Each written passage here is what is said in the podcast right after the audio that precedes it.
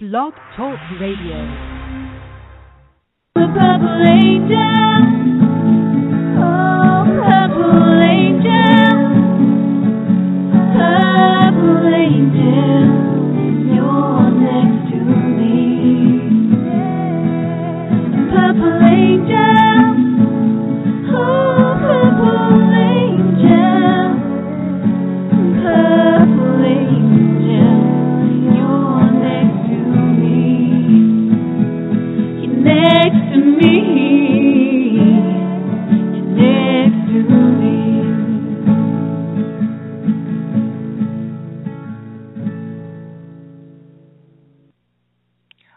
Everyone, and welcome to Alzheimer's Speaks Radio. I'm your host and founder of Alzheimer's Speaks, Lori La Bey. And Alzheimer's Speaks was basically created due to needs from my own mother uh, dealing with this disease for over 30 years. And it has been an absolutely amazing ride, um, one which I have totally cherished and learned so much um, through through this uh, this journey traveled. For those of you that aren't familiar with Alzheimer's Speaks, we are an advocacy-based program providing uh, multiple platforms to shift our dementia care culture from crisis to comfort around the world. We believe that by joining forces and sharing knowledge and just having these everyday conversations like we're going to have today about life with dementia, that we're going to be able to remove the stigmas and the isolation attached to memory loss. We're going to be able to help people live better with the disease and continue to feel connected and purposeful. Together, I know that through these conversations, we're going to be able to shift our dementia care culture. At our core, we um, firmly believe in collaboration. And I, I really think it's the only way that we're going to win this battle against this disease by sharing knowledge that each of us has um, is an incredible economical way to really fight the cause one of the biggest challenges we have today is just education and awareness. And I think that's one of our fortes at Alzheimer's Speaks is trying to bring cutting edge things to light, sharing voice, raising voice of what is going on. And I know we're making an impact because we were recognized by ShareCare and Dr. Oz as the number one influencer online, and that would not have happened with all of our listeners participating your likes, your clicks, your shares with your Facebook family, with your Google circles, with your LinkedIn colleagues, um, um, with your Twitter fans has had a massive impact on our reach. You see, when you share knowledge, you're pushing it out there to those in need that you may not even be aware of need the information. Sometimes our friends don't even know that they need the information because they're in denial. And so, the more comfortable we can get people to have a conversation, to see the resources available, the easier it's going to be for us to shift our dementia care culture. Now, if you are um, if you're looking for some great resources, I always like to give a shout out uh, to a few organizations. The first I want to mention is the Purple Angel Project. This is something anybody can get involved in. It's free, it's simple, and it's powerful. You see, the purple angel is the new global symbol for dementia. Um, and we want it to be as well known and as accepted as the pink ribbon for breast cancer. It can be used by individuals and professionals alike on um, marketing materials, emails, um, your Facebook page, Twitter accounts, etc. Just go to alzheimersspeaks.com, click on our About page, and then there's a tab on the Purple Angel. All you have to do is read a short poster that talks about what it's like and what you can do to help somebody with dementia. It's not about having all the answers, it's about being aware. Alzheimer's Disease International is a fantastic organization um, that has a global impact. It is the organization of all Alzheimer's associations around the world. So if you're looking for specific support in your area, check out ADI and find a local association near you on that site, you're also going to get all the latest reports globally, and it, they are just filled with wonderful information. In fact, they just reduced, uh, just produced a study about reducing your risk for dementia. If you'd like to take a more holistic approach, check out Alzheimer's Research and Prevention Foundation. There you're going to find um, information on diet and exercise and meditation. They have some great uh, free uh, educational platforms that you can tap into. And then many of our listeners are dealing with specific types of symptoms, such as Lewy body, frontal temporal lobe, or aphasia. Each of these organizations has a national organization and platform that you can go to to get specific information um, for those symptoms. And I think it's really important for people also to realize this social impact, the engagement piece that is, um, in my eyes, so necessary to help people um, feel purposeful. And Puzzle with Me has created uh, simple puzzles that are appropriate for adults. They're easier to pick up because they're bigger and thicker, but fewer pieces. Um, Jiminy Wicket is a uh, croquet game that can be intergenerational. It can be done formally between memory care and schools, or it can be played at home with your own family. Very, very fun game, but a, an adaptive croquet game, and even people in wheelchairs uh, can play. And then Music Connect has done massive research on how music connects us um, and and how powerful it is, how it can wake us up and put us to sleep and change our moods. And they're going to be coming out with a holiday CD here, so I'll be announcing that as as soon as that rolls out. But I'm very excited about that. I've I've I've already heard the music and it's absolutely fabulous. And then today, actually, one of the one of the organizations that I am just so honored to work with is actually going to be with us today, Health Star Home Health. Now, this is an amazing uh, group, very different from a lot of other home health organizations uh, that I've worked with over the years. And um, they just have a very different approach, different insight, and are are doing phenomenal work, especially in the arena of um, Alzheimer's and dementia. So I'm going to go ahead and introduce uh, Holly Eide, and she is the area manager for HealthStar Home Health. She oversees um, the corporate division of IV infusion services, their choice programs, their Metro Russian.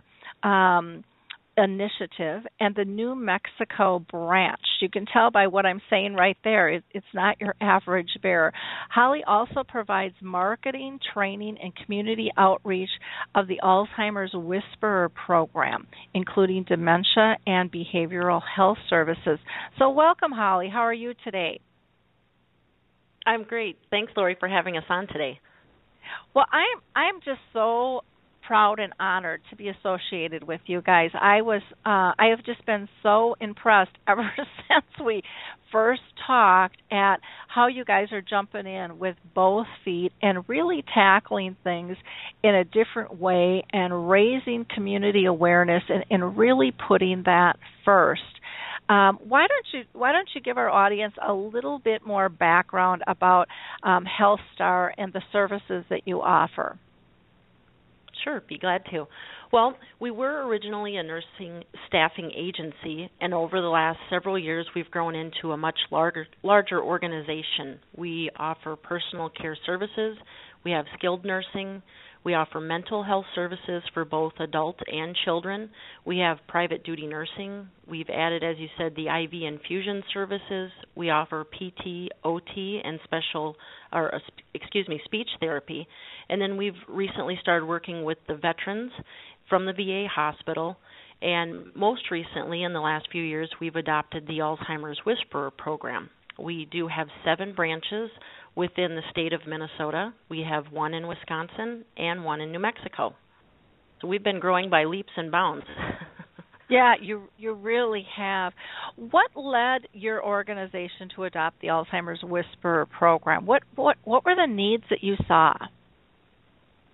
You know, we go into homes on a regular basis and we see the unmet needs by families and caregivers and recognize there is a large gap in the available services that address the needs of Alzheimer's patients.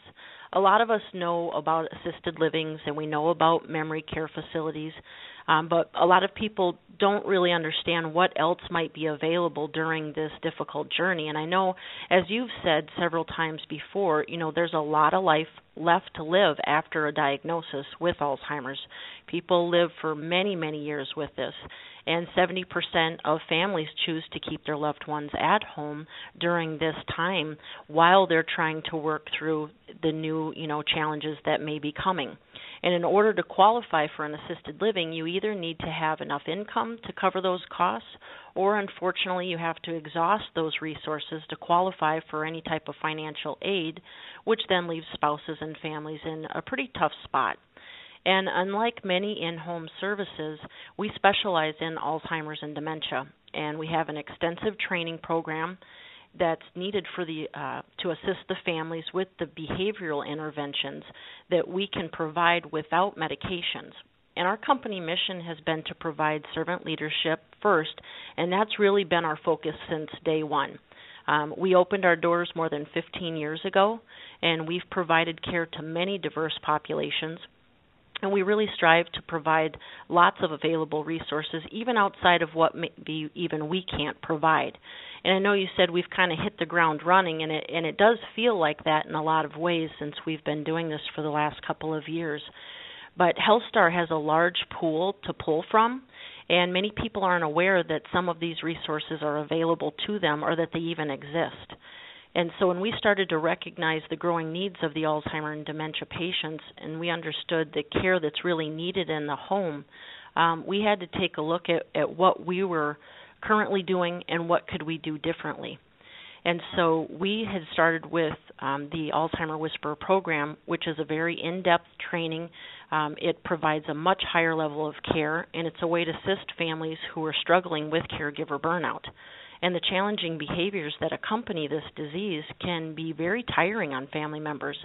And after we met with Dr. Carlson and with Katherine um, and decided that, you know, this is really just a, a very outstanding program that we wanted to move forward with. We adopted it, you know, and we're more than happy to uh, the second that we saw it. We just couldn't wait to get this into our core curriculum, if you will. And now we're, you know, happy to say that Dr. Carlson serves as our adjunct director, and the benefits that the families and caregivers have received from this in home program have been outstanding. Oh, that's wonderful. Now, um, you know with with your interest in in helping you know alzheimer's cl- um, clients and the adoption of the alzheimer's whisper which i can't wait to even talk with them on how they came up with the name because i think it's such a cute name what have you done to continue to expand you know family awareness and, and to help those families that you're dealing with well, more recently, we've worked with the uh, Minnesota State Fair. We have, unlike um, a lot of different states, we have such an enormous turnout at our state fair. We are in the hundreds of thousands that show up daily. And so, over a period of 12 days at our state fair, we had participated at what they call the um, KARE 11 Health Fair building. And so lots of different health organizations are in there and are providing different screenings. And we had uh, presented an option of going in and providing different mem- or a memory screening. And with that we kind of were a little hesitant not sure what type of response we would receive. And after we got in there and we started meeting with families, the the shift was very different. We had some families that of course were a little afraid and didn't want to participate at first and said they'd honestly rather not know, which I'm sure, you know, a lot of people feel that way, but once we had an opportunity to talk to them and explain to them there's lots of reasons for memory loss. Many of them are treatable like a vitamin deficiency or a thyroid issue. And that really seemed to ease the fear that a lot of people were having. And they would opt in just you know as soon as they knew that there was a possible treatment and would say yeah for sure let me let me take that screening. And so we ended up providing 2200 memory screenings. And it was just a large group that we were able to touch that we were able to explain to them what Alzheimer's is, where does um, they need to be aware of, and really kind of drive home that um, education and intervention, early intervention, is really um, the best approach to this disease. And then we've also recently opened up our own memory cafe. And I know these have taken off like wildfire, and we've seen the benefits from other memory cafes and really felt that at our core, um, servant leadership is what we do best and what we do most often. And by providing, you know, the free memory cafe, a place for others to come to meet, to talk, to get support, um, we just wanted to be part of that. So we went ahead and created our own memory cafe. So that's two new ways right now that that we're moving forward to try and raise awareness.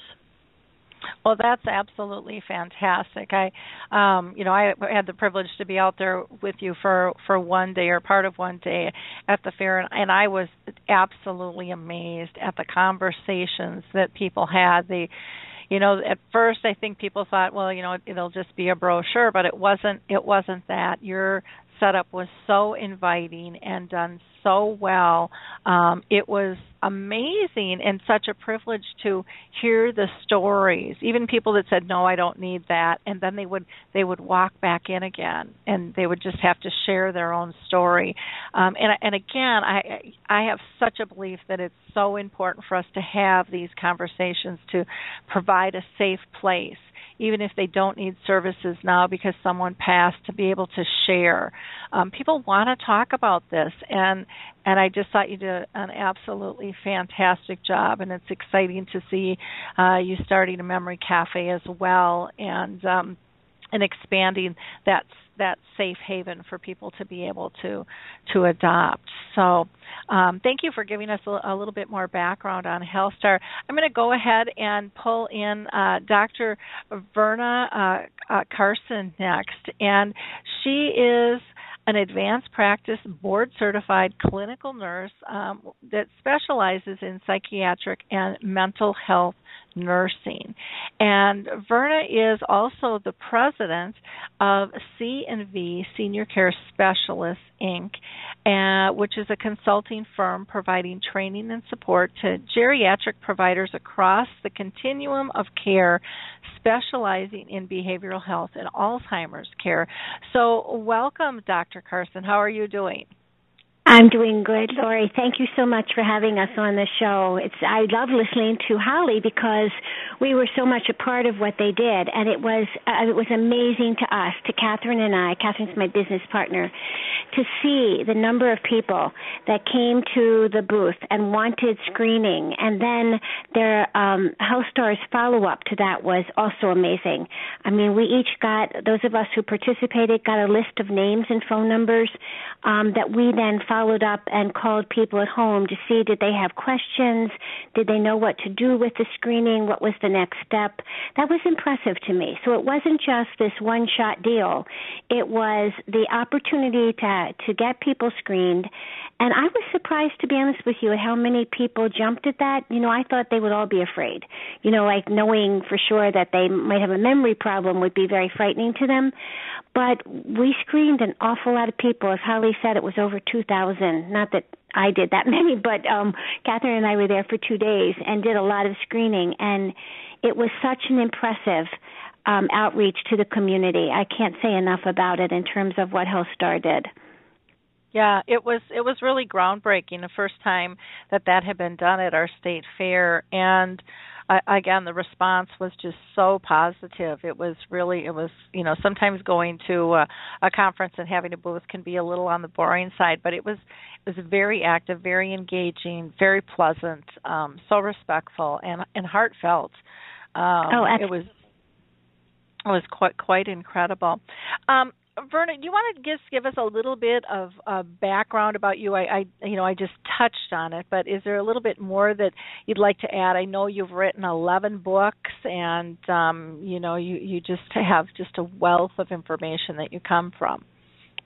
Well, I, you know, I, I like to write, Lori, and I guess that makes me that separates me because most people they roll their eyes with the idea of having to write, but for me, it's it's. uh I just like it. It's a gift, and I I, I enjoy doing it. We um, actually in July or the last day of June, I submitted a the manuscript for a book that was uh, co-written by Katherine, my business partner, and a Dr. Harold Koenig, who is from Duke University, and it's going to be called "Caregiving for Alzheimer's Disease: A Compassionate Guide for Clinicians and Loved Ones." It won't be out until probably um, 2015, um, maybe even in in the fall of 2015. But it's very exciting because it's built, it's written around our program, and the program is so unique. It's um, looking at. I mean, I can't take credit for the the the foundation of it. It's based on a theory of retrogenesis that people go backwards. And if you're familiar with the theory, or if you're not, you could actually Google online the FAST scale, F A S T, like running fast, and you would come up with Dr. Barry Reisberg's stages. And once you understand those stages, and that's how we teach, that you see that somebody who's in the moderately severe level of Alzheimer's who really is really struggling. Um, they can't live independently anymore. They're struggling to do any of the basic activities that most of us as adults take for granted bathing, toileting, dressing ourselves, fixing food. They're no longer able to do those things. And so the theory of retrogenesis says that cognitively and functionally, at that particular level, they're functioning at a four to six year, a four year old to two year old. Now we don't ever advocate talking to an adult like they're a baby or making them feel small. But what it does say to us is, let me just give one concrete example. So many people want to shower their loved one. And when somebody needs, by the time they need help in bathing, they are probably in that moderately severe level, about from four to two years old. We never shower little little children unless we're in the shower with them and it's they feel like it's a game with their mom or dad. And this is the number one activity that gets caregivers hurt and sometimes seriously hurt. You know, they're being pushed in the in the bathroom where there's nothing but hard surfaces. And so we we talk about finding other ways of bathing somebody, and there are so many. You could actually bathe somebody sitting on the toilet and have access to almost all their body parts. You could wrap them with a warmed blanket and bathe underneath of it and have them standing at the sinks. You could do a bird bath. You could bathe them, bathe them in a chair. You could bathe them in the bed. But um and if they could still get in and out of the tub, they might really enjoy a tub bath. But that's just one example of the application of this theory of retrogenesis. And since most of us have some experience with children, that when I say to a, a caregiver, think about your own children. Did you shower them when they were toddlers? And you know, they'll look at me like, "Of course I didn't shower them." Well, why not? Because the water would have been frightening to them. And so you need to apply that same sensitivity to your loved one who looks like an adult but the brain is so damaged now that they are cognitively and functionally performing like a young child. And people get this because so many of us have experience with children. And if you don't if you're not raising one you were one at one time. So it's a you know it's a universal experience. And people are able to draw on that. It takes this, what seems like a, a very highfalutin theory, and brings it down to the level that a caregiver can understand it and apply it and feel really proficient and skilled at managing the needs of a loved one. And it literally allows that loved one to be cared for at home and for a longer period of time. Because one of the number one reasons that people end up placing their loved one is that the caregiver gets hit in the bathroom, gets pushed down, sustains an injury, and thinks to her or himself, I never could have imagined that my wife, my husband, my mother, and my father would have ever hurt me. And I just can't do this anymore. So when what we're able to teach really allows family members to keep a promise that many of us have made to elderly uh, parents I'm never going to place you. And it, it gives strategies to manage every one of the challenging behaviors so that caregivers are not feeling desperate. They're able they don't even have to think through this because we've really taught them the strategy. And they find it so easy to apply that we hear from caregivers all the time what a difference it made.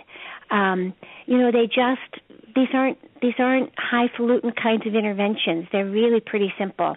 And when people well, that, first learn it yes i'm sorry. Oh, go ahead Lori no, I was I was going to say that just sounds absolutely um fascinating. And there's there's many people that just you know can't give their their parents a bath. I mean they just that's not the relationship that they want to have. And so having a company like healthstar who is trained in all these different avenues in terms of how to apply and make them comfortable and engaged and dignified in the process it's so important that we have services like that out for people to be able to tap into if they're not able to do certain things themselves. And and I know for right. myself that that's one of the things I try to teach is that that people need to do what they're comfortable with you know tap into family needs because uh, you know otherwise it, it, things can fester and um, behaviors can crop up in us as as caregivers which then You're you know absolutely it, right Lori you are. And you know the idea that that HealthStar can supply home health aides to go into the home and to do a lot of the bathing and that kind those kind that level of service and care is really so valuable to families that they know their mom their dad their spouse is being cared for in a loving way by somebody who's been trained to do this because we trained everybody. Um, yeah. So, it, you know, it's the caregiver may or may not want to learn it. You're absolutely right. And when that's yeah. the case, there can be a home health aide that goes in and provides that service. Yeah, and the the other thing is a lot of times people might not have they might have a home health aide come in, but maybe not every day. That it's mm-hmm. shared, and and so that you're doing you're doing the procedure in the same way, so that there's a routine again, because that creates comfort and understanding, and um, you know for everybody. Um, yes. And so so you know what you're doing is is is really so important. Can you tell us a little bit about the Alzheimer's Whisper program? But before you go there, how did you come up with that title? Well, it's nothing really profound. I was in, I still remember it. I was calling it the Alzheimer's program, which really didn't touch anybody's heart or, you know, it just, and I wanted this to be something that had an emotional impact. I was in Jacksonville, Florida. I had done some training and I was back in the hotel room and I watched over and over again that week The Horse Whisperer. And part of it was I watched it because Robert Redford was the star and he's just, he was just so darn good looking. But as I watched it, I thought, you know what? There's a message here because he went into the world of the horse and trained horses based on that knowledge. He didn't want them to be human beings. He changed what his approach was. And I thought, oh my gosh, this is what we should be doing with people with Alzheimer's. We need to enter into their world. We need to change ourselves as caregivers. See, I think a lot of times the expectation is that the caregiver wants the person receiving care to go back to the way they used to be, but that can't happen. And so the caregiver has to be willing to change the way they communicate, their approach, the way they do things. And it just, as soon as I made that connection between the horse whisperer and this becoming an Alzheimer's whisperer, I, I we've now changed it since then. And that was probably, I don't know, eight or nine years ago. And the name still resonates, I think, with people. They remember it they get the image uh, of really going into that person's world and being able to understand that world and make care decisions based on what that world is like. Mm-hmm. Well, that's that's interesting how you came up with the name. Why don't you tell us a little bit um, more about the program itself in in terms of it, its substance? Well, we teach people about, um, first of all, this theory of retrogenesis, going back to the beginning. And then the FAST scale, F A S T, Functional Assessment Staging Tool, is one of the main tools that we teach because it really allows family members as well as professional caregivers to determine exactly where the loved one or the person that they're caring for, where they are in their decline. Are they a great fuller, which would be stage four on the fast scale, where they're really still looking pretty darn good, but underneath the surface they're having trouble managing their money, their banking, anything that's really complex they're struggling with, but on the surface they still look good. And we taught that even to the HealthStar people because this is the kind of person that you might get a referral for because she's not managing her diabetes. And the doctor may say, gosh, she's always been a tremendous manager of her own disease. And now all of a sudden her blood sugar is sky high, I don't know what's going on. And the nurse might think that this person is non compliant, except that the nurses in HealthStar know that when somebody who should know is not able to follow through with the proper procedures, they need to really assess for a cognitive problem. Because that person at that great fuller stage is really able to pull the wool over many people's eyes because socially they look good, they're dressing well, but underneath the surface, they're not really able to manage their health, their medications, their money. Um, they're easily targeted by scam artists for all kinds of terrible things where they can lose lots of money. So we teach them all the stages of the disease and then make the application when we're teaching it. This is the kind of patient that you would see who would be at stage four. This is the kind of patient who would be at stage five and stage six. And um, so we, we teach them the fast scale with lots of application, and then we go through what are the kinds of interventions that you would use. We focus a lot initially on bathing because it's the number one activity where caregivers get hurt. So we spend a lot of time on that, and that really becomes an example of how you change your thinking to do a lot of the interventions that people need for instance, um, when people are in stage six, which is this moderately severe stage, um, they're functioning at the level of a four year old to a two year old.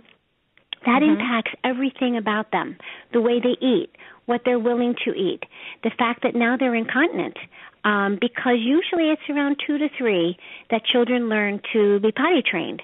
So going backwards, people are starting to have accidents when they first get into this moderately severe stage. Um, and by the end of that stage, they will be totally incontinent. But again, it, it, it, it um, explains this decline in a, in a in a framework that caregivers are able to understand, anticipate, and teach the family caregiver, or it may be a caregiver within an assisted living facility, because um, the the agency has really done. HealthStar has done a magnificent job in working with assisted living facilities and really teaching the caregivers within that facility how to manage challenging behaviors. Um, I can remember one particularly that Katherine and I went in. I think it was Augustana. Um, I, I think that's it.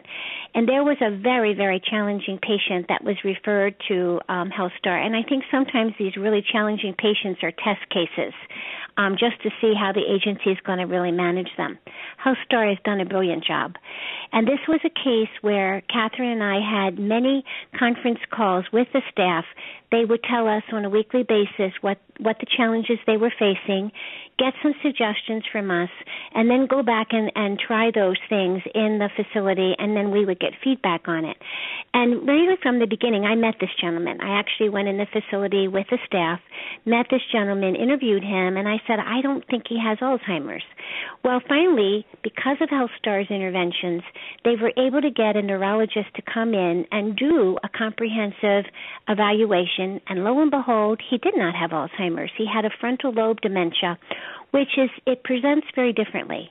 And not that we didn't we managed it in much the same way um with being very gentle with him not demanding giving him choices but it wasn't alzheimer's. And so the fast scale didn't really apply so we had to come up with a different treatment plan. And they were just the health star staff were just so wonderful and I can't tell you, every week we'd have a conference call about this gentleman, and I was so impressed with the way they were adapting their care, the way they were interacting with the family. Um, he had a son who was very involved in his care and uh, connecting with the physicians and then talking to the staff that worked at Augustana. It was such an impressive job that they did. And I mean, that's the way I've seen them operate across the board. But that one really stands out for me because he was one of their earliest patients in an assisted living facility. And I look back and I think, oh my gosh, what a test case. Because he didn't fit into so much of what we had taught in terms of the fast scale and the theory of retrogenesis.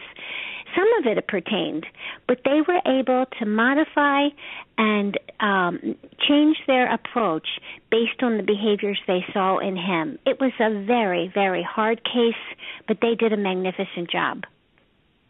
Wonderful. Well, uh, well, I'm not surprised at all to hear that they did a magnificent job because, like I said, I have been so impressed um, with their their passion and um, their their follow up. It's just um, it's incredible the the genuineness of the staff. Um, mm-hmm. Eh, it's it's rare when you see a company with that that kind of, of force of culture that's so grounded and knows so well what their purpose is. Um, it, it's really it's it's a pretty beautiful thing to to actually even be able to observe, let alone be part of. Um, so that that's very very cool. Um, can you can I share another uh, example with you, Lori? Sure, um, sure. One of the trips I made, Katherine didn't go with me. Um, uh, Tim and Shannon uh, of um, the agency took me to Fairmont, and I did what is called a community event. And they had done in Fairmont, they had done a wonderful job of getting the word out that I was going to do this community event. And I think at the end, they walked away with uh, at least three referrals. And I think some of them were in assisted living facilities. Well, one of the nurses who, who has just has such a skill level, high skill level in dealing with the Alzheimer's patient, she was taking a lot of these referrals and calling me on a weekly basis to give me an update. I cannot tell you how impressed I was with her. She had some in, in a private home, and then she had a lot in this facility. How she was educating the caregivers in the facility about providing activities, about not showering and finding another way to bathe people, about the fact that people's appetite decreases. I mean, the level of education that she was providing. She had one patient in the facility, but because there were so many people in the facility that had the same issues, she was teaching the whole staff. And I thought, I just was, I'd get her, sometimes she would leave a voicemail, and I would just listen to it and think, wow, that would be my response. And, um, you know, so the application of what we have taught has been really so, so complete and effective. Wonderful. That is absolutely wonderful. Can you tell us, um, you know, how did you get connected with HealthStar to begin with, and and what's involved in becoming part of the the Alzheimer's Whisperer program? Well, you know what, I, I Katherine might be better able to answer that because I think that Tim, um, the owner of um, HealthStar, heard about us on a conference call, and that's why I'm not absolutely sure. And then we uh, had we had some conference calls with him, telling him what we could do, um, giving him the laying out the whole program for him, and then um, he invited us. He he contracted with us, and I hope I'm getting this right. I don't know if he's on the call, but um, I, that's how I believe he heard about us. And then we went there, and every time we've been there, there has been such a response to our training. I mean, I remember the first time we trained it was it was nurses from um, the Minneapolis office and other offices as well. We we drove to Fairmont, we drove to Duluth. We've trained in Duluth, we've trained in Fairmont. They have been so comprehensive in their approach to this that every staff member has been trained. So I don't know if if uh, Katherine or he, I don't know if he's on the phone, but if they have anything else to add and how we got involved with them. Um, but I have to tell you, it's been a wonderful um, relationship um, since we've been involved. And Katherine's on the phone, so I don't know if she has anything she wants to add to that. Yeah, Tim is not with us, but Katherine is. So go ahead, yeah. Katherine. Is there anything you'd like to add?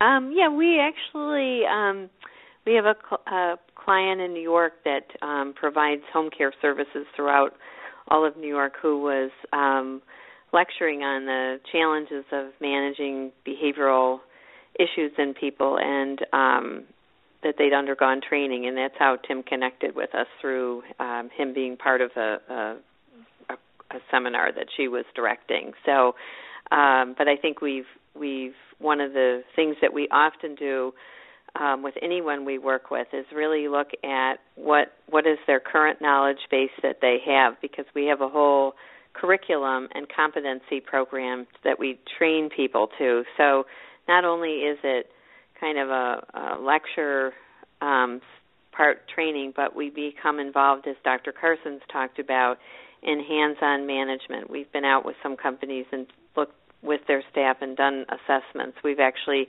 also um, provide regular case conferences and clinical support and follow up with people so that they're really um, the staff are not just um, taught an application and a strategy. We actually um, follow through with them using it in in the field in their day to day practice, and that is what we have seen makes things successful. Is that not only does somebody understand something, but they know how to apply it as well. So that's something that we we regularly do with any of the healthcare entities that we work with.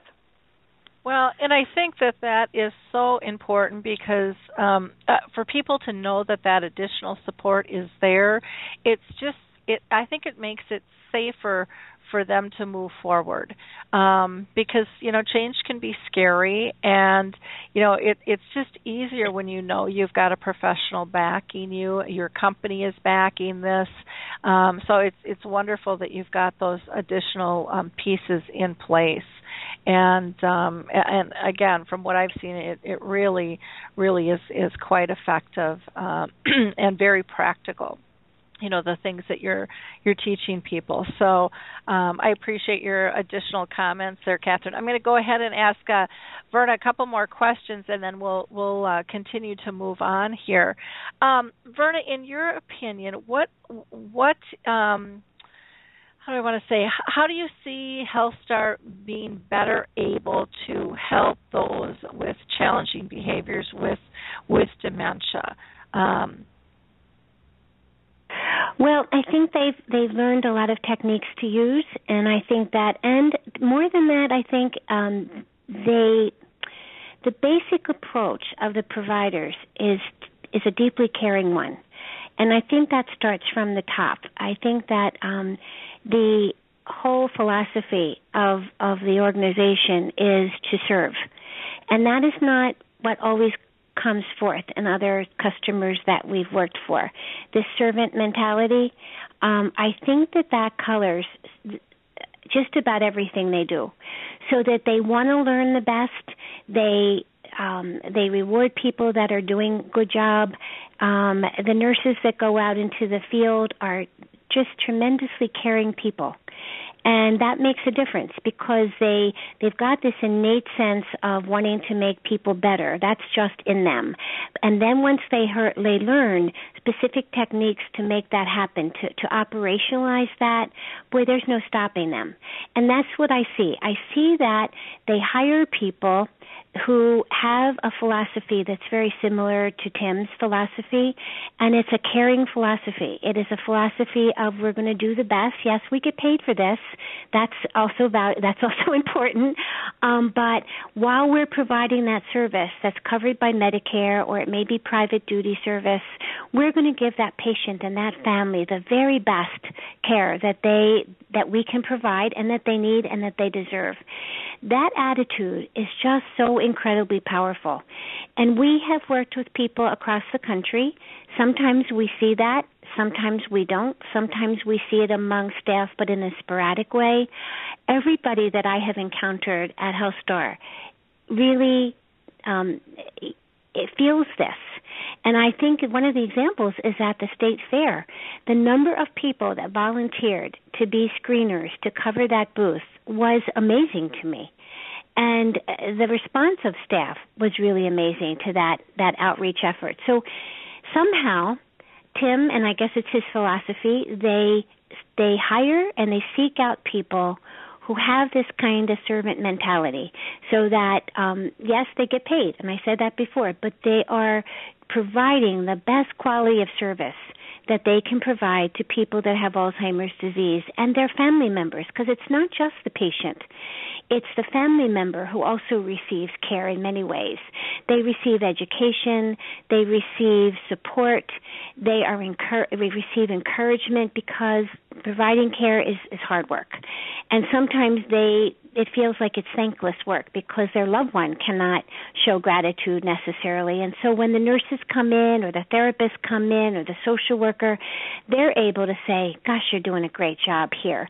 And not that we're going to tell you how to do it you know we're not going to remake the way you do it but we may help you tweak it a little bit so that you're not stuck over that particular behavior and it's that attitude that makes the difference. It's that attitude of wanting to serve and to see what the difference is uh, because of that, that as I see really sets them apart. I I agree. I totally totally agree. Um, can you share with us some success stories that you've seen over the years with the Alzheimer's Whisperer program? Yes, I can. I can remember one that really sticks out for me because it was I wasn't doing the whole training, but I was giving a presentation. Uh, it was co-sponsored by the Alzheimer's Association. It was in Columbus, Ohio. That's how significant it was. This has been several years ago, and I still remember lots of details. And I gave an overview it, um, of the program and some concrete examples of how challenging behaviors can be met. The very end, this gentleman approached me and he said to me, My wife must be towards the very end of the disease. He said, And I have always been the family cook. She would be bragging about the way my cooking all the time to everybody, and now I can barely get anything in her mouth. What do I do? And I said, Well, at the very end, people do lose their appetite. That area of the brain that controls appetite is dying, so there's no internal um, push to eat. And I said, But a lot of people still love sweet things. I said, So why don't you take one of your healthy meals? Put it in a blender and push her, put Hershey's chocolate over it and see if you can get her to eat. Well, I flew home that that afternoon after the presentation, and when I got home, I looked at my email, and um, there is an email from him, and in the subject column of the email, it's in capital letters. Thank you, thank you, thank you. And then he wrote, he said, "I did what you said, although I thought it was a pretty strange thing to do." He said, and she ate every bit of it, and she licked her lips. Well, uh, that just always stays with me because sometimes when we're teaching people about these unusual interventions that you know that you would have done with a child their response is well that seems really strange to me but when they try it they're able to really um have a profound uh, impact. Another one I remember that always stays out to me, stands out for me, is a lady that was in an assisted living facility, and um they had uh she had been very aggressive. She had hit some of the staff members. Um she wasn't anyway by the time we got involved the nurse got involved she was being highly medicated with some very powerful medications and was very much out of it. And even that with that me- the medication she was on she was on antipsychotic medication anti-anxiety medication. When people tried to move her when staff tried to move her or bathe that bathe her she was striking out at them. So this nurse Mary that we had trained went in and she uh the first case that they gave her in the assisted living was this particular woman and that's something that we see a lot. We usually get the most challenging patient. It's like a test. Can you do if you can do this then you can have lots of referrals here. Anyway mary looked at this um woman's record and saw that there was no assessment on the chart for pain and she, as she looked in the record, she could see that this lady had arthritis, but she didn't know to what degree she had the arthritis. So she called the woman's son, who said that her mo- his mom had arthritis in every single joint of her body, in her ankles, in her knees, in her whole spine, in her shoulder. Well, she was not on one pain reliever, not even Tylenol. So Mary mm-hmm. then spoke to the nursing director, called the doctor, and reported this and said, Can we start to wean her off of these powerful antipsychotic and anti anxiety meds? She was on no pain meds. And put her, maybe we can start on just Tylenol and see what happens she needed a more powerful pain medication than that. But once they totally weaned her off of these other meds that were inappropriate and got her uh, uh, medicated appropriately for her pain, guess what? She walked, she ate, she was reaching out to the other residents, she would be walking around and talking to them. This was a lady that they were ready to transfer to a skilled nursing facility. Why? Because many times in people with Alzheimer's, nobody assesses for pain. And so many of them, by the time they get to a point where they need total care, the idea that they've been taking Tylenol all, for the last 20 years for arthritis kind of goes by the wayside. The, the facility or the daughter or the son knows all the prescription drugs but doesn't know how mom or dad have been managing their their um their um uh, arthritis for for these years and arthritis is so painful and if it's got if you've got it in multiple areas of your body it's going to be terribly painful. And so that example has always stood out for me that this and we really stress that with um um HealthStar as well this need to assess for pain. Um and we teach some very uh, specialized pain assessment tools that are specifically designed to recognize pain in the person who has dementia who can't talk about it because pain is an abstract concept. And so by the time the person's functioning at a toddler level, you know, we don't ask our children who are three years old and have an ear infection. We recognize how they behave that shows they have an ear infection, that they're not eating, they're pulling on their ears, they're a little bit difficult to manage. We don't give them an antipsychotic medication or an anxiety medication. We call the pediatrician and say, Johnny has another ear infection. And today the doctor probably would say, let's wait and see, give him some baby aspirin. When my kids were little, they immediately were put on an antibiotic. Shows you how medicine changes. But that idea of looking at how would a behavior be reflected if I saw this, if I saw the same behavior that I'm seeing in my Alzheimer's patient, if I saw this in my toddler, what would I do? How would I interpret that behavior? That is such a novel way of thinking in regard to the person with Alzheimer's that and it makes a profound difference in their care. And the pain issue is a big one because so many people whether they're in home, their personal home, whether they're in assisted living or they're in skilled nursing facilities, many times they're on powerful medications for psychosis when they're not psychotic at all. They have dementia, but that's not a psychosis and they really are in pain. So those two examples have really stood out for me and how important it is to teach people another way of thinking about Alzheimer's disease. Well, I agree. And one of the things that I have to applaud you on, and so many people step back from this because they don't think it's dignified. And I think the way that you talk about it, you can you can tell you're extremely dignified in this. But you talk about, um, you know, what would you do for your child? And a lot of people say, well, don't treat my parent as a child. But the mentality is there, the the tools work, the process works. So why would we not tap in um, to utilizing these things. Um, we love our children, we can love our parents, um, but we have to love them where they're at, and um, we have to and we have to do it in a fashion that works. And so, I mean, you can just hear the love exude out of your voice um, as you're talking, and and you're saying it in such simple language that makes such sense. But so many professionals are so afraid that someone's going to accuse them of you know this role reversal and and um it's not dignified and, and you're just you're fully empowered in that mode going it works it's beautiful apply it. Um and so I, I applaud you and Katherine for that and, and for HealthStar um, because people can relate to that. I mean, it's a simple example that that works, and um, I, I think so often we make things way too complicated for people, and so using examples um, that are meaningful that um, people can understand, I, I think makes so so much sense. Um, I, I don't know what your thoughts are regarding that. If you have anything you want to say to that comment at all, Verna or not. Well, I I think you've hit it right on the head, Lori. That that um, when people first hear this, that we base this on how children react. Sometimes they are a little put off by that, and so we really try to give examples, like I just gave. And and once they hear that, they're able to see that we're not talking down to anybody. And you know what? Believe me, we stress that in our training. Uh, you know, when I hear this, we don't talk baby talk. I, I don't know about you, but I never talked baby talk to my children because my sense was, how are they going to learn to speak if I'm not speaking to them and speaking appropriately to them. So the idea of talking down to somebody who's 80 years old or 70 years old, it would never even occur to us.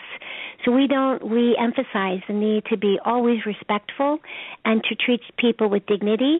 It's uh, it's when we're looking at where their cognitive level is. And I'll give you another example. I uh, my youngest sister died almost 2 years ago. She had Down syndrome. And she lived to 49 years of age. That was a change because it used to be that they died very young. But living longer, they almost all develop Alzheimer's disease. And I remember when I would be dealing with my sister, um, I used the same strategies that I I taught. You know, I mean, she just would repeat the same question over and over again, and I had to find ways to be patient with her and respond to that. And it, it just, the theory was so useful as Mary Lynn deteriorated. And everything that I would teach people in the community, I used when I was dealing with my sister, and my and then my siblings would watch this, and were also better able to deal with her. And so it really, it's just so effective. And and never, I can't remember one time where we used to call her Mimi, where we were ever talked down to her, or she, because she would have called us on it. She would have said, mm-hmm. "I'm not a kid." You know, I'm an adult. And um, so we never did that, but we found other strategies to use that I drew right out of the Becoming an Alzheimer's Whisperer program that were so effective that kept her feeling like she was part of the uh, the, the interchange that was going on, part of the family, and never felt like she was being put down. And I think that's really important. We don't want people to feel like we're making them small. We're not. Mhm. Agree, agree. Well, thank you so much, Verna. This is uh, you're just filled with such great um, information and enthusiasm and passion for what you're for what you do, and it, it really, really shines through. Would you like to introduce um, Chick Deegan from Baylor Hospital and how you got connected with her? Well, it's kind of an interesting story. Um, Chick Chick doesn't remember this, but I remember her when I was a uh, when I was a junior in nursing program. She is this outstanding. She has this. She's beautiful, and a, a looks that really you remember.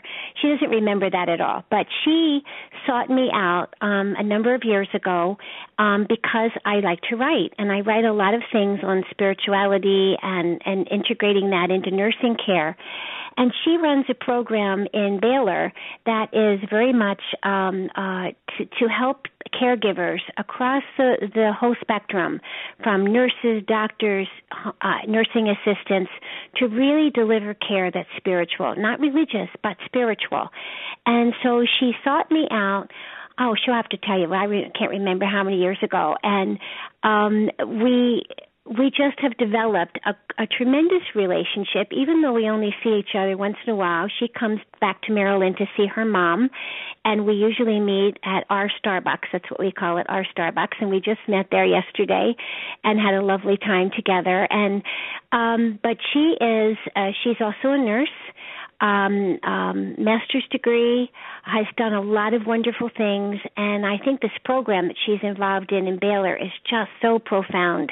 And now I think she's going to be teaching it into another uh, hospital that Baylor has um, merged with. But anyway, I'll let her tell you the rest of the story. Okay, well, sounds uh, sounds very very interesting. So I'm going to go ahead and pull you into the conversation. Conversation, chick, are you there? I am here. Thank you and it's such wonderful. a pleasure to be it's such a pleasure to be in a conversation with so many people with servants' hearts. Um, I think the one thing that I can share from our experience, uh, Baylor is a very large healthcare system, and we merged last year with Scott and White Health, so now we're even larger and have the opportunity to impact through a servant's heart for the care of the of our people in body, mind, and spirit as we take care of our staff. But I think what brought me really to working with uh, Alzheimer's Whisperers and Katherine and Verna was our recognition that we have our wonderful healthcare organization or health, home health organizations like HealthStar. We have our hospitals. A lot of care now is beginning to be looked at and taken care of in our churches and in our faith communities. So we brought um, them in to do uh, an Alzheimer's Whisperer education and awareness experience for ministers, priests, rabbis, uh, lay ministers in the churches who are doing health ministries, at, because one of their major uh, increasing populations is aging. Are they aging? Our churches are aging. And they were saying to us, we don't know what to do. We don't know how to take care of our aging patients. So we brought together our community along with our uh, patient, our not our patients, but we did bring together our all of our staff, occupational therapists, physical therapists, patient care technicians, social workers, nurses, and chaplains to learn together about how is it that we can create a more humane way of caring for our aging families and our aging patients who are uh, who are so frustrated by what's going on within them. Okay, and and what kind of reception did you get from from those that went to uh, to the program? Oh, people were very deeply touched. And Katherine and, and Verna, please feel free to share because you had some private conversations with people. But we had a number of people who would come up afterwards and say, you know, I am here because I am a, a an employee and I wanted to learn more. This was a continuing education experience. And I'm taking care of my mother at home. And this has been so helpful for me to know how to be even more effective to help get the behaviors that I'm hoping to get and to give the loving care to my family member at home. So we heard many stories like that about the impact. And I have to believe that people took back their experiences and they carried it out both at home and at work. So that's what I remember. Katherine and Verna, do you remember other conversations that you had with people? I'm going to go ahead and. Okay. Katherine, do you uh, want to answer? Well, I think one of the things that was most um, relayed to me by a woman that that had not only cared for someone in her own family with um, dementia when we were there, Chick, was that they were. It, it was. She said it opened my eyes that there's another way to look at this disease than than the way we have. And she said to me, I feel like and this is something we try to talk to people about that many times when patients are hospitalized it's such a short period of time they're in the mm-hmm. hospital and they don't necessarily aren't there for their dementia but the dementia is a complicating factor of how well they'll be able to manage their other diseases if it's diabetes or heart disease or anything else and she said i think we need to it's going to make us take a, a better look at if somebody has some type of dementia and we're discharging them, are we putting in all the necessary resources to best have that person be cared for when they're in their home?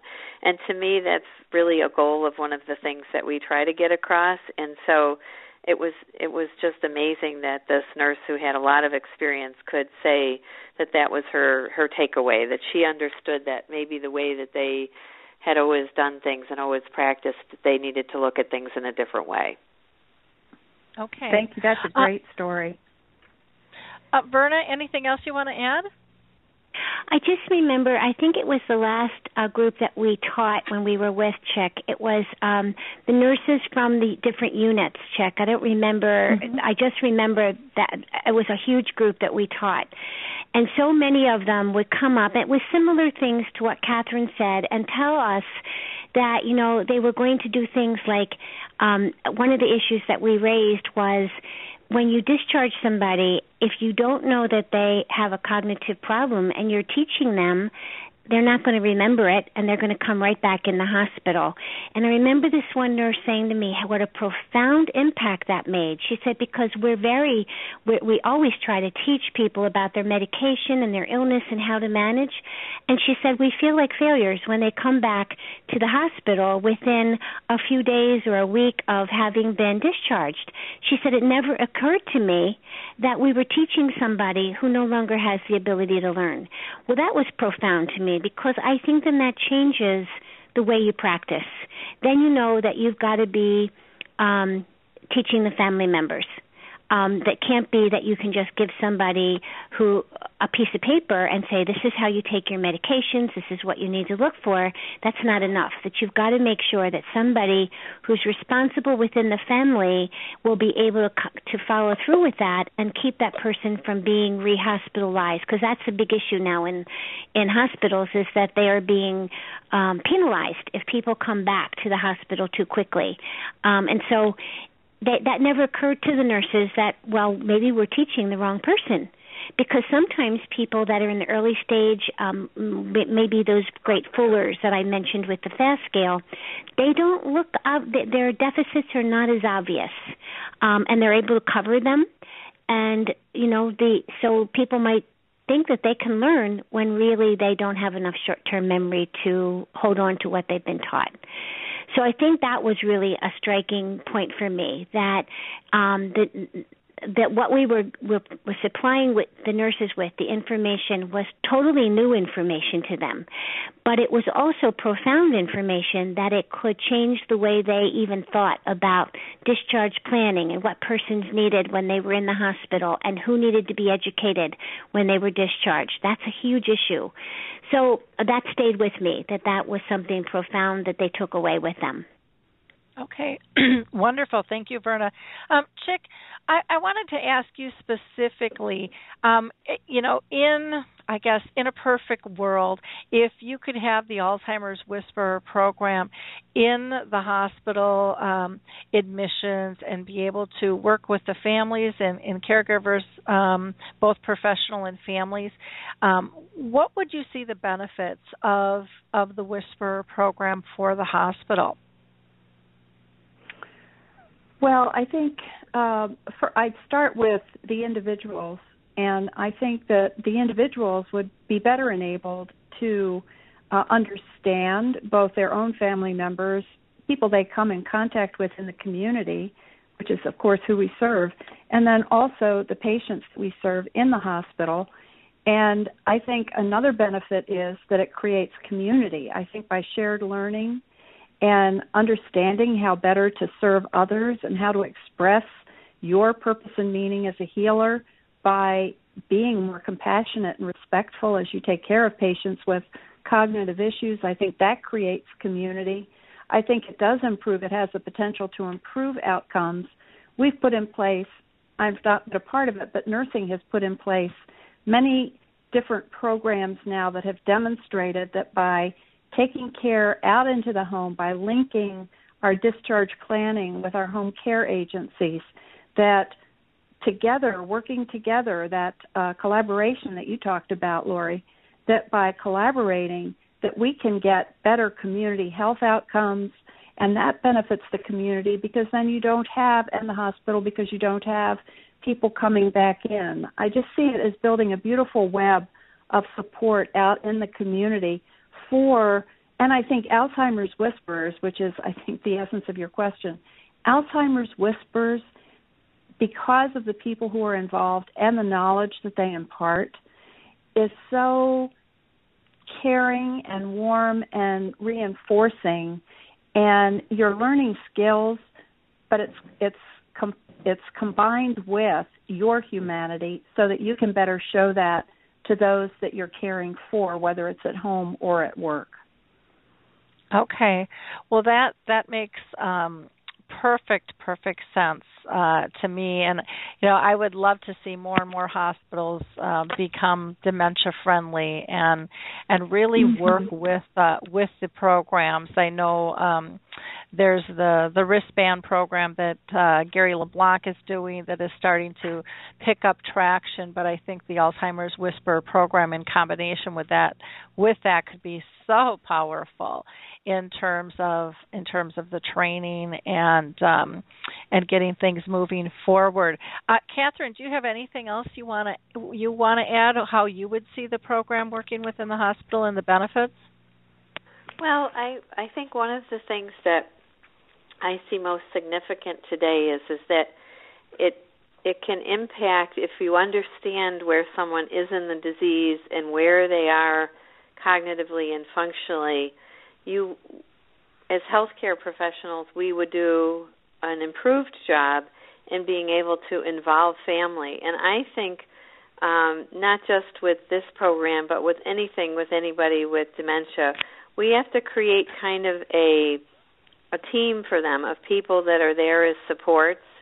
And so I think it, it one of the things with hospitals that can help with is understanding where someone is the, with the disease, then making sure we're matching what what they what they need and what their family needs and the education with also the appropriate resources to help keep that person safely in their home and um, be able to um, plan most appropriately from for that. And that's what I see in other health systems have told us is you know is very important. It's woken them up to the fact that people maybe they you know as Verna had mentioned or and, and Chick they can't you have to be able to know where they are and if you're doing teaching with them and they have a complex illness and maybe they aren't cognitively able to manage that anymore, that at least we provide the resources that help them manage it and keep their independence and maintaining that independence as long as feasibly possible. So I see that as being very important when we work with health systems.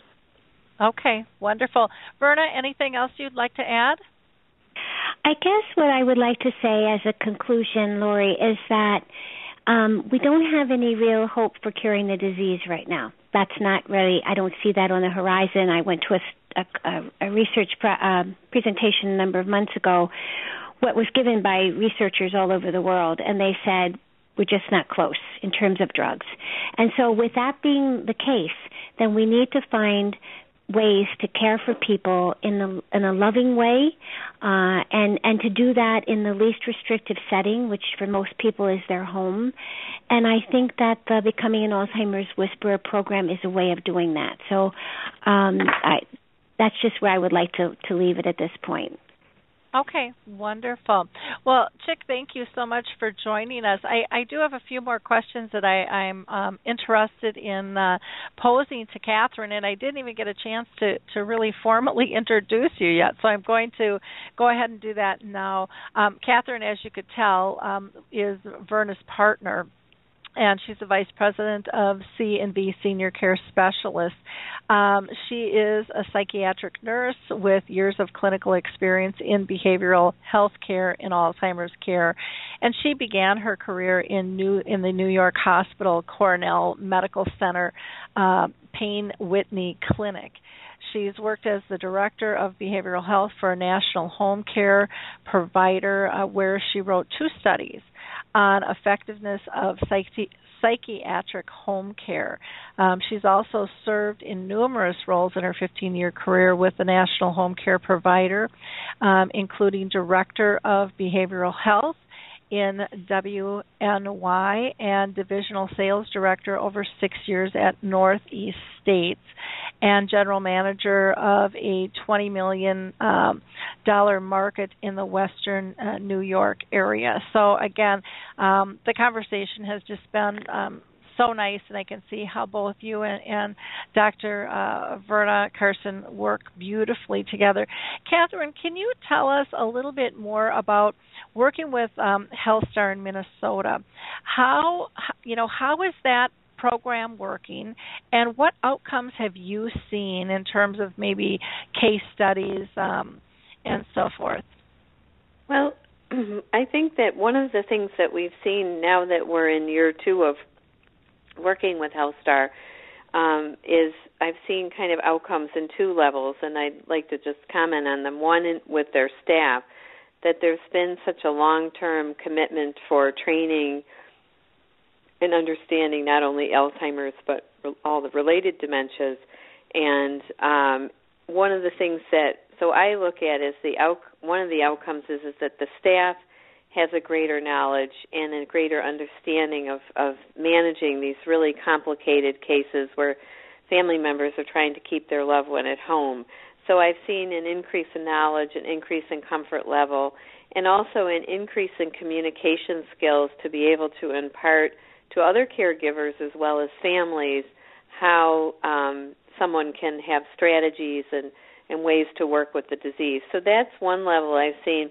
A second level has been, as we mentioned earlier, um, multiple cases that we've been involved in where um, either uh, a patient has been at home um, or has been in a, in a say an assisted living facility, and their behavior is posing such a challenge that perhaps they would consider placing that person at a higher level of care. And the healthcare have, staff have gone in, health star staff have gone in and provided a very thorough assessment. As Verna mentioned, we teach people everything from assessing where someone is in the disease um, to any of the complicating factors of the disease to pain. Um, we assess whether the person has any levels of depression or anxiety, which is very common, especially in the initial stages of the disease. And what we've seen in some of the, the cases, and, and Verna had mentioned um, two of them earlier, is we have seen that those um, through um, the HealthStar staff going in and being able to teach family and caregivers within facilities that patients have been able to remain at that level of care. Um, in one instance, one patient who um, was um, they were the uh, family was considering maybe needed to be hospitalized because they were um, increasingly agitated um, was able to remain at home by the nurse collaborating with the physician um, and instituting, you know, different strategies to manage the patient's agitation and aggression that was occurring later in the day, um, and also different ways that they can communicate. And so I look at the outcomes as being some of the biggest outcomes we teach um, anybody in healthcare that we work with that we'd like to see is that they can maintain people at the least restrictive level of care. We've actually seen that with HealthStar that they've helped being able to do that. But one of the other great things they've been able to do is help caregivers through empowering them with education of teaching them strategies to manage their loved one. They've really been able to help keep that help that caregiver remain um, able to manage their loved one and provide that caregiver of the family member with the necessary resources that they need. Because one of the things I've seen long term in this disease, and I think you mentioned it, Lori, is it's not just the person who has the disease, but we need to focus on keeping their family strong and well because many times managing someone with a chronic disease wears on that caregiver and, and can cause them to have their own um, health problems. So, providing those necessary resources. One of the things that you know we are going to look at long, uh, we we hope to with HealthStar to look at in the in the future is um, different sets of health outcomes um, to look at um, interventions, you know, to show that this helps people not need to be going to higher level of care, not needing to go to emergency rooms or, or hospitalizations when families feel um, that they're struggling to manage their loved one that has Alzheimer's or another type of dementia. So those are the outcomes we've seen so far, but we, as I've mentioned in year two, would would like to continue to be able to track outcomes so that um, they would be something that you know HealthStar could could educate the rest of the healthcare community about is an added benefit of providing a um, really a, a, strategic focus to managing someone with this disease in a very multidisciplinary fashion. Okay. Now I'm going to I'm going to pull Holly in really quickly on this because you know one of the things I think that people struggle with is okay this all sounds great but how the heck am I going to pay for this? So Holly, can you talk to to our audience about, you know, is this stuff covered or is this all private pay? Um, because uh, finances is is a big issue for people dealing with dementia. Right. Yeah, no, I appreciate that. It it really is kind of across the board. There's different ways of getting to this program, but most people are not aware and this is highly um it's it's not known by a lot of physicians, it's not known by a lot of doctors organizations, and so one of the things we're really trying to help people understand is that this program is 100% covered by traditional Medicare even for individuals who are under the age of 65 if they've been diagnosed And then even more recently, we've talked with the Veterans Hospital and the VA. They also would qualify. And I talked with one individual, and he said, "Well, no, I already talked to um, the Veterans Board, and my wife won't qualify yet because she's not old enough." And I said she does qualify because she has been diagnosed. And I you could just hear the smile from you know through the phone because of he had not been made aware of that. And even though he had contacted them because people aren't aware that the diagnosis itself carries a lot of power and weight in it um, there's other insurances available that are able to help with some of this transition. And so we can help with you know people understanding where they're at, what insurances they do have. But there are times when, of course, private pay may be necessary. But we'd be more than happy to help people understand where they currently are and what they do qualify for. Okay, great. Thank you, Holly. That's that's always I, like I said when I talk with people, they're always wondering on how do we pay for this, and so that that really clears that up. Um, Katherine, you also were out at the state fair um, for the for the memory screenings with with HealthStar, and doing uh, you know talking with people specifically as you're doing those screenings. What fears did most people discuss with you um, about uh, Alzheimer's, and and how can your program address some of those needs? And an interesting interestingly enough, the thing that I found that people were the biggest fear they expressed was if they had a loved one, a family member, a, um, a mother, a, a parent, anybody, that they themselves were going to get Alzheimer's.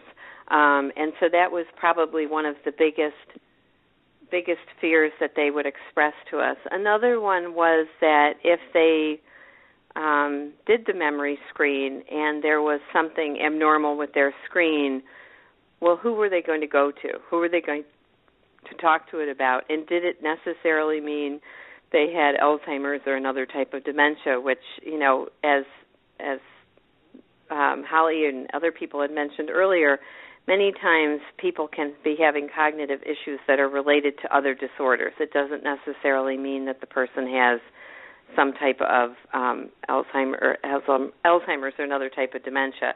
So those were the main fears that were expressed. And then another issue that we heard really very frequently was that um, family members who would come to the booth and talk to us frequently had a mom or a dad or a loved one with Alzheimer's, and what resources were there for them to help them when their loved one had these challenging behaviors or that the struggles they had and so I think that's where the Alzheimer's Whisperer program could really help them and fit into that. So um, those were the most common things that, that we were hearing.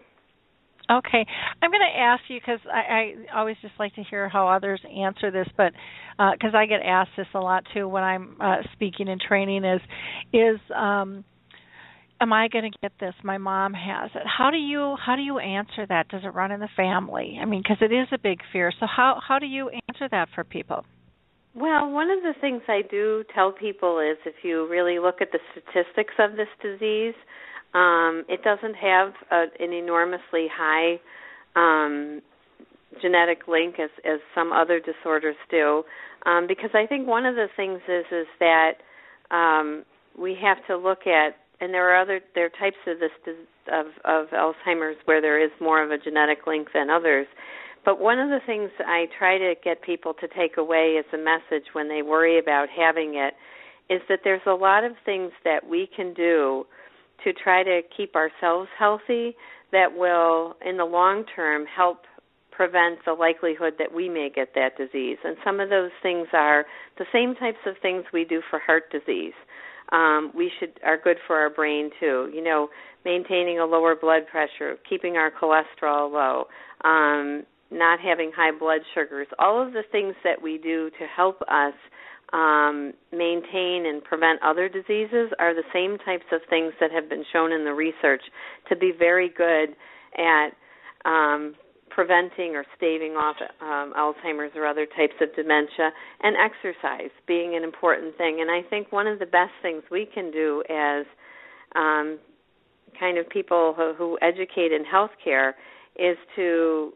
anybody that worries about this this disease or any other diseases that are out there are to know what are the the risk factors and know what are the things from a health perspective we can do to keep ourselves as healthy as possible. Because I think that helps empower people and ultimately that's that's very powerful to people if they have that message that there are things I can do to maybe prevent this. Because you know I've we we've talked to people who have had had high gen- genetic links and studies and no one's had it in their family and people where you know it's been different. So i think empowering people with the education to stay well is really important as well I agree. I agree. I always tell people that you know most of us probably have the cancer gene in us, and is it going to mutate right. or not? I mean that we just don't know. We just don't right. know, and and stress is probably one of the worst things for dementia um, to to accelerate things and get things moving, and is hard on our body as a whole. And so,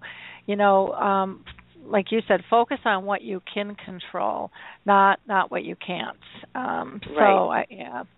Um, wonderful. Well, thank you very much. I just I, I still am just amazed that more than you know 2,200 people went through and got screened during the state fair in a public setting.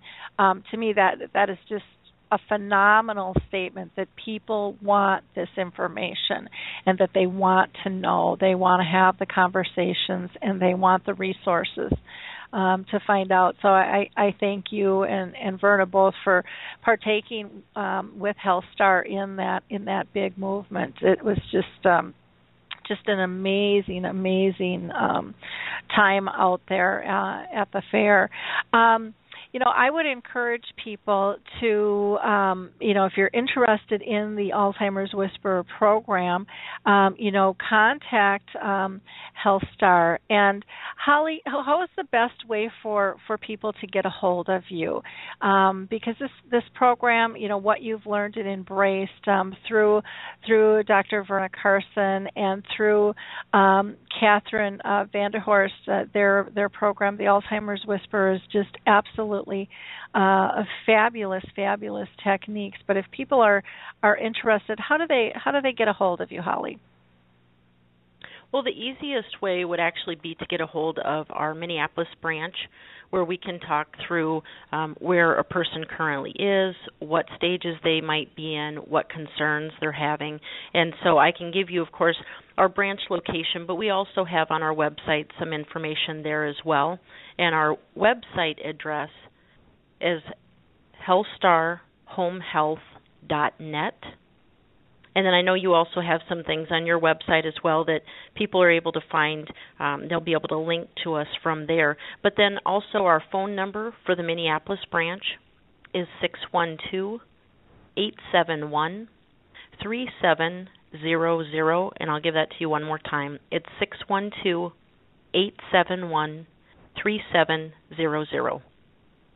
Wonderful. And then, do you want to give a plug for your new memory cafe for people in Minnesota who might be interested? When is the next one?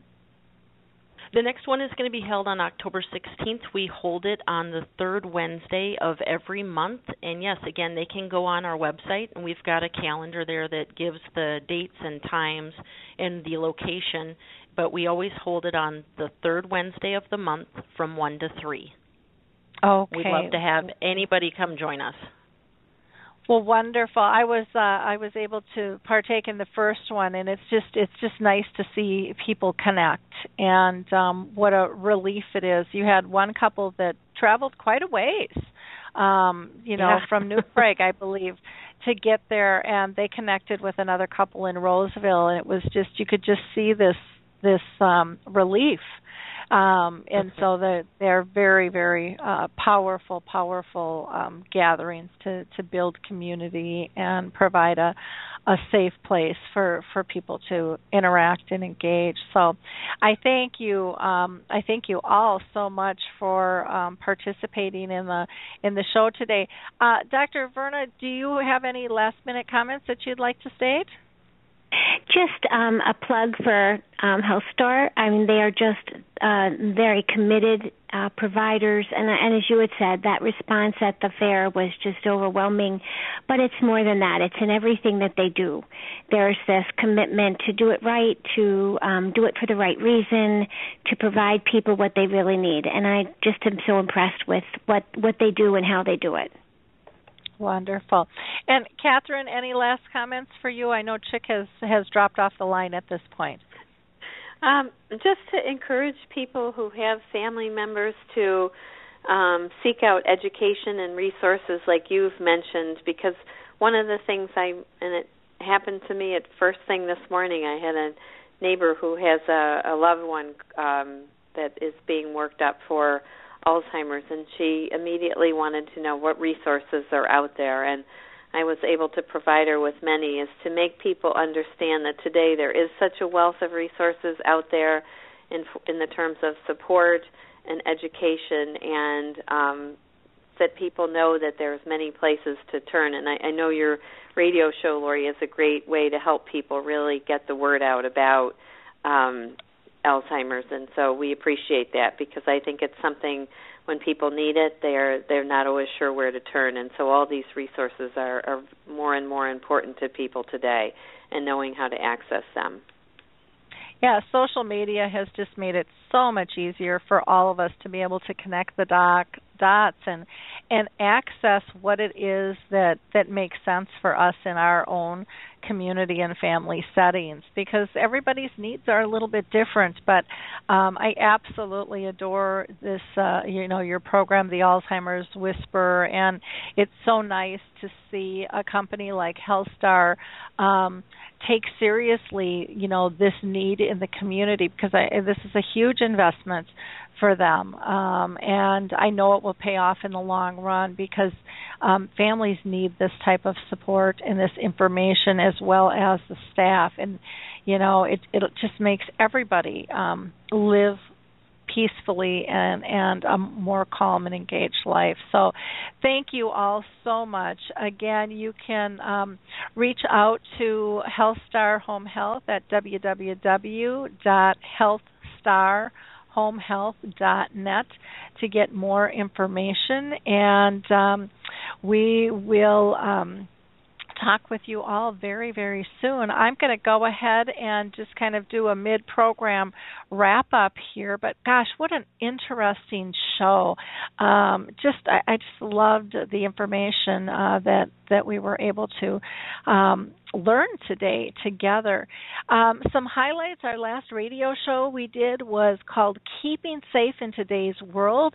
It focused on Project Lifesaver, and what a fascinating show that was. We did an actually a two hour special on that show where we had Chief Saunders and then dementia care expert Mara Botonis with us, as well as those living with dementia to hear their thoughts. But uh, very interesting show. You can access that through our um, through our radio program or because all of our shows are archived or it's also featured on our homepage at alzheimersspeaks.com. Our next show will be tomorrow on the 30th. I can't believe it's the end of September already and it's entitled Giving Hope to Those with Dementia. And Karen Truman is going to be with us talking about her book, The Dementia Caregiver's Little Book of Hope. Um, our last dementia chats that we had on, um, we discussed, you know, how do you make a website dementia friendly, which is really an important uh, piece. And then also we talked about service dogs. Our next dementia chats is regularly scheduled for the 14th, but due to my travel schedule, I have not yet decided if we're going to reschedule that. I have to see um, with all my experts if we can uh, come up with another date or if we'll do a replay, but we'll definitely keep you posted on that. Uh, for blogs, there is if you go to our our uh, Alzheimer's Speaks blog, you'll actually see a featured uh, article t- uh, posted today on the memory screening, saying proof that the public wants to know, which actually features HealthStar, who we had on today. Um, there is also an article that I posted called loss repeated and this one actually had to do with we lost one of our uh, dear family pets. And you know, I kind of talk about um, the loss of that and the loss of my mom in February and some of the similarities and differences uh, between the two. And then um, Michelle, uh, our intern, also posted an article about comfort. So, again, everybody, I thank you so much for joining us today. And don't forget to share this. Uh, site you can uh, you can embed the program onto your website you can share it with your facebook uh, group your linkedin groups you can email it out uh, you can tweet about it um, your google circles uh, wherever you're connected feel free to pass this information on and don't forget to um, become part of the Purple Angel Project. Um, help spread the awareness of this new global symbol. If you're looking for an Alzheimer's Association anywhere in the world, uh, remember uh, you can go to Alzheimer's Disease International. And uh, for a holistic approach, check out Alzheimer's Research and Prevention Foundation. If you're dealing with some specific symptoms of um, Lewy body or frontal temporal lobe or aphasia, make sure you also um, search out those national organizations. They're there to help you. And lastly, again, don't forget about HealthStar Home Health. They are doing marvelous work and they can help you and your family as well. Talk to you tomorrow. Thanks so much, everybody. Have a wonderful day.